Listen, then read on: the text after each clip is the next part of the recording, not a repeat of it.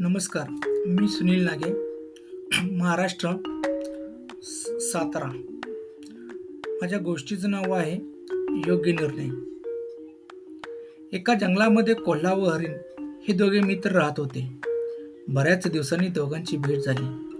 कोल्हा म्हणाला मित्रा तुला सांगताना दुःख होते पण तुला नाईलाजाने सांगावेच लागत आहे की मी तुला खाणार आहे.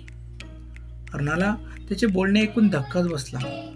हरिण कोल्ह्याला म्हणाले आपण मित्र आहोत आणि तू मला खाणार.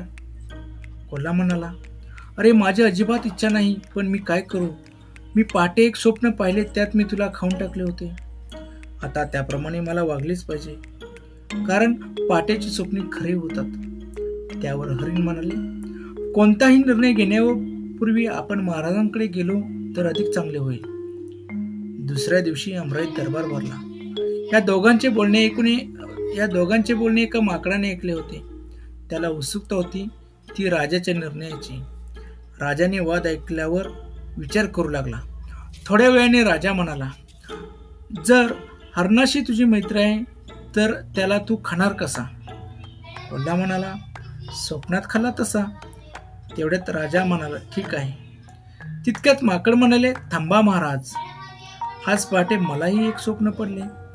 त्यात माझा विवाह तुमच्या राजकुमारीशी होताना पाहिला. आता हे पहाटेच पडलेले स्वप्न आहे. तेव्हा तुम्ही माझा विवाह राजकुमारीशी लावून द्यावा ही विनंती. राजा म्हणाला छे छे तुझ्यासारख्या फडतूस माकडाशी राजकन्याचा विवाह कदापि शक्य नाही.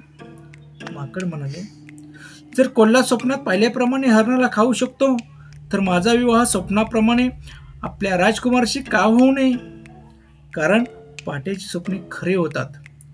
अशा प्रकारे माकडाचे म्हणणे राजाला पटले व राजाने आपला निर्णय बदलला. कोल्याला मित्राबरोबर दगा केल्याबद्दल त्याला शिक्षा केली. अशा प्रकारे माकडाच्या मध्यस्थीमुळे राजाने योग्य निर्णय घेतला. निष्पाप बिचाऱ्या हरणाचे प्राण वाचले तात्पर्य काय? तर मैत्री करताना विचारपूर्वक करावी. कोणताही निर्णय घेण्यापूर्वी वस्तुस्थिती समजावून घेतली पाहिजे. धन्यवाद.